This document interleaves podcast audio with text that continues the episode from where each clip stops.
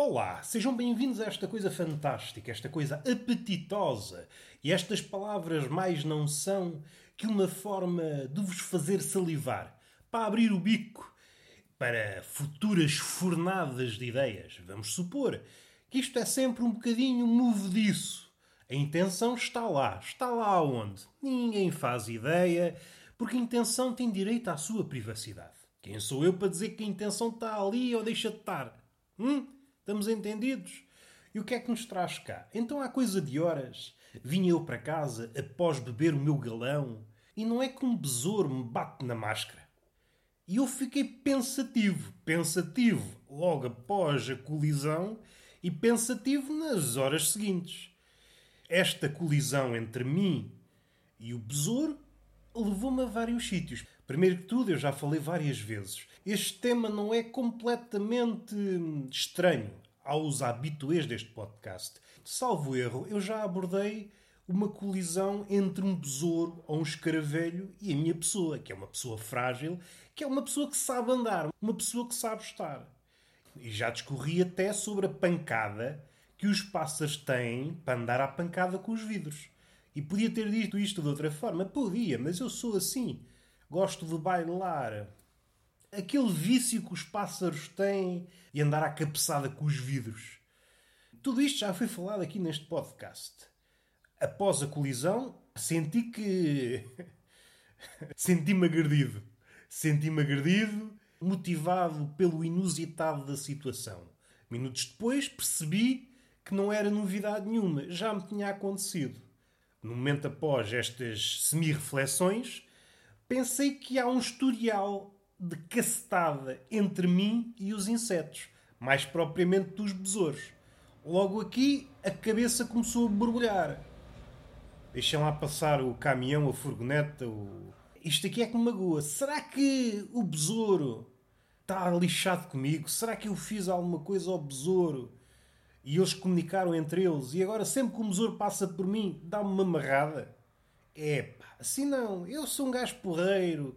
Eu já bastas vezes elogiei animais, aves, cetáceos, até escaravelhos bosteiros já falei, sempre num tom elogioso. Eu acho que não merecia isto, eu acho que não merecia isto. Mas se é assim, vou voltar com a palavra atrás. Eu que estou sempre a elogiar a inteligência dos animais, a sua forma de estar no mundo, que é muito sapiente. Estou na rua descansadinho, com o meu caderno debaixo do sovaco e com a minha cantinha a sair do bolso. Estava eu a meditar. Eu gosto de caminhar, tal como cantam outros pensadores. O facto de caminhar parece que dá carvão à cabecinha. Cabecinha, entenda-se, o miolo. E eu sou interrompido. É a coisa que eu mais gosto de fazer é pensar. Estraga uma possibilidade. Eu podia estar a construir um belo pensamento que podia, porventura, mudar a humanidade e não. Fui interrompido pela cabeçada de um besouro.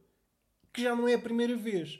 E outra coisa, ainda mais caricata, eu sei que parece uma espécie de cabala, estou a vitimizar-me, mas como eu disse, isto não é a primeira vez com besouros, não é a primeira vez com insetos. É preciso fazer aqui a destrinça entre, por exemplo, andar de carro ou de uma moto e percebe-se que a colisão por vezes não possa ser evitada. Percebe-se, por exemplo, num vidro, percebe-se que o vidro possa causar algum transtorno, alguma confusão aos insetos. Contudo, não era o caso. Eu não tinha vidros, eu não me passeio no interior de uma redoma. Eu não sou uma redoma andante. Não havia motivo. não havia motivo. Os, o, o, o besouro tinha muito espaço. As estradas estavam vazias. Ele tinha espaço suficiente para não colidir comigo. Acho que é embirração. Ou seja, eu tenho provas. Eu estou em crer que há aqui uma cabala contra mim. No que diz respeito aos besouros, mas que é que me diz a mim, dois para amanhã, acordo em cima de um mar de formigas. Estão a levar-me para o formigueiro para ser eh, desmantelado. O que é que eu fiz aos insetos? Não sei. E querem outra prova. A última vez que um besouro me bateu, estava eu na rua a passear, foi exatamente no mesmo sítio. Mais ou menos na esplanada de uma pastelaria que se chama Teresa.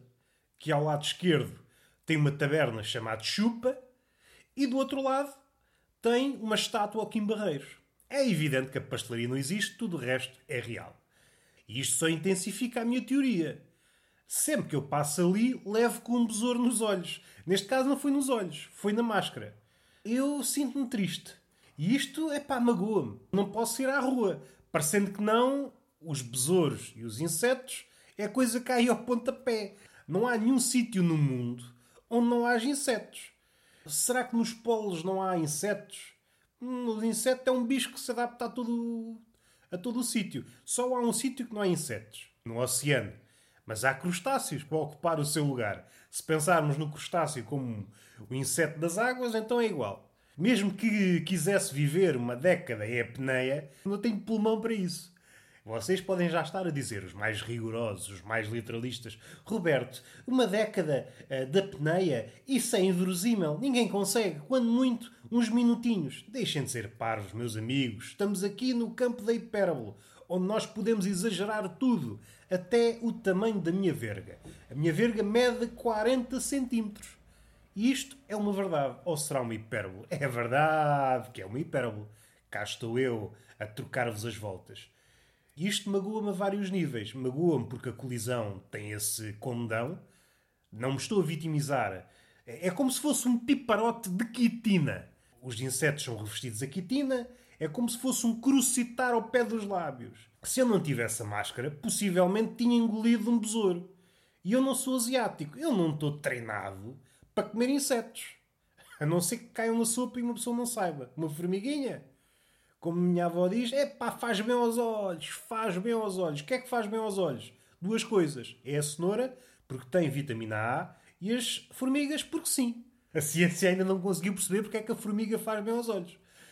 Ah, avós do caraças. Não podemos confiar nas avós. É por isso que elas nos querem encher o bandulho. Que elas veem na gordura, a formosura, mas isso não são valores para se passar aos netos. Eu já resvalei, não era por aqui que eu queria ir.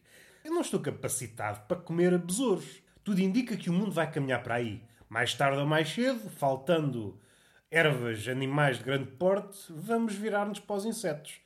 E às tantas, isto, o mundo, antes disto acabar, vai ser uma luta entre homens e baratas. Aquela sensação que nós temos a chegar a um sítio e ver uma barata ou ver um rato, eu percebo que é diferente, ainda que numa noite de copos. É isso que o álcool tem de bom. Aproxima as coisas. Ainda que seja numa via ilógica. Não há lógica no álcool, mas aproxima. O álcool é inclusivo.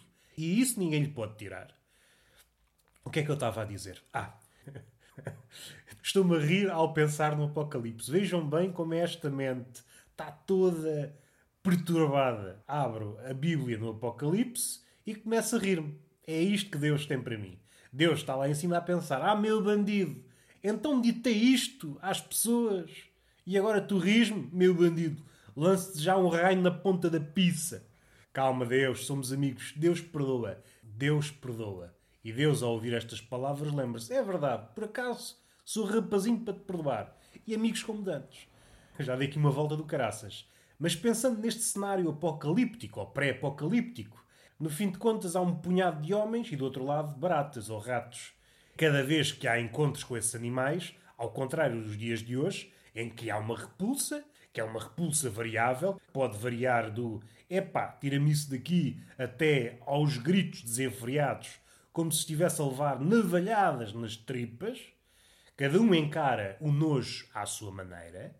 Contudo, nesses tempos apocalípticos, nós olharíamos para a barata e para o rato com alguma alegria. Pensaríamos, olha o pitel! Não sei até que ponto é que a barata não tinha evoluído até então e tinha perdido a vergonha. Em vez de fugir, aproximar-se-ia de nós. Queres rixa? Queres zaragata? Leva já uma chapada. E às tantas, as baratas já dominaram parte do mundo, têm o acesso aos códigos das bombas atómicas, rebentam com as bombas atómicas, elas resistem às bombas atómicas e os últimos homens vão à vida. E a última coisa que o homem diz, antes de se evaporar graças à explosão, é pá, apetecia-me um bitoque. E estas foram as últimas palavras dos homens. Dirá uma barata, volvido dos milhões de anos, já tendo uma língua própria. Supondo que não a tem. Supondo que não. Isto deu uma volta do caraças. Mas o que eu quero dizer em relação a este encontro, que já é repetido, daí a minha desconfiança, preciso de ajuda, preciso ser acompanhado por apicultores e por polícia, porque os insetos estão em todo o lado e eu não me sinto seguro em lado nenhum e tenho mais que motivos para crer que estou a ser vítima e qualquer dia acaba aí num formigueiro. E é triste pensar que, ao contrário de outras pessoas que têm déjà vus ou viajam no tempo, Proust, um dos maiores génios da literatura de sempre, é como a Madalena. Como uma Madalena. A Madalena não é uma mulher, passa a expressão, até porque no caso dele não fazia sentido, dado que era homossexual, ainda que inicialmente acho que ainda molhou o pincel ensear a alheia. Passa a brincadeira linguística. Não é por aí que nós queremos ir. Esta diferença. Proust, um gênio, regressa ao passado pela via da comida. Eu regresso à infância, ou não é à infância, também a minha viagem no tempo é mais modesta. É uns anos só, uns anos para trás. Graças ao besouro. Estou desconfiado que esta não vai ser a última vez que eu falo de colisões de besouros. e agora era engraçado que na próxima semana um besouro me batesse outra vez na boca ou nos olhos. Tenham calma, besouros. Eu nunca pisei em um besouro. Aliás, há dias, só para verem que eu tenho bom coração.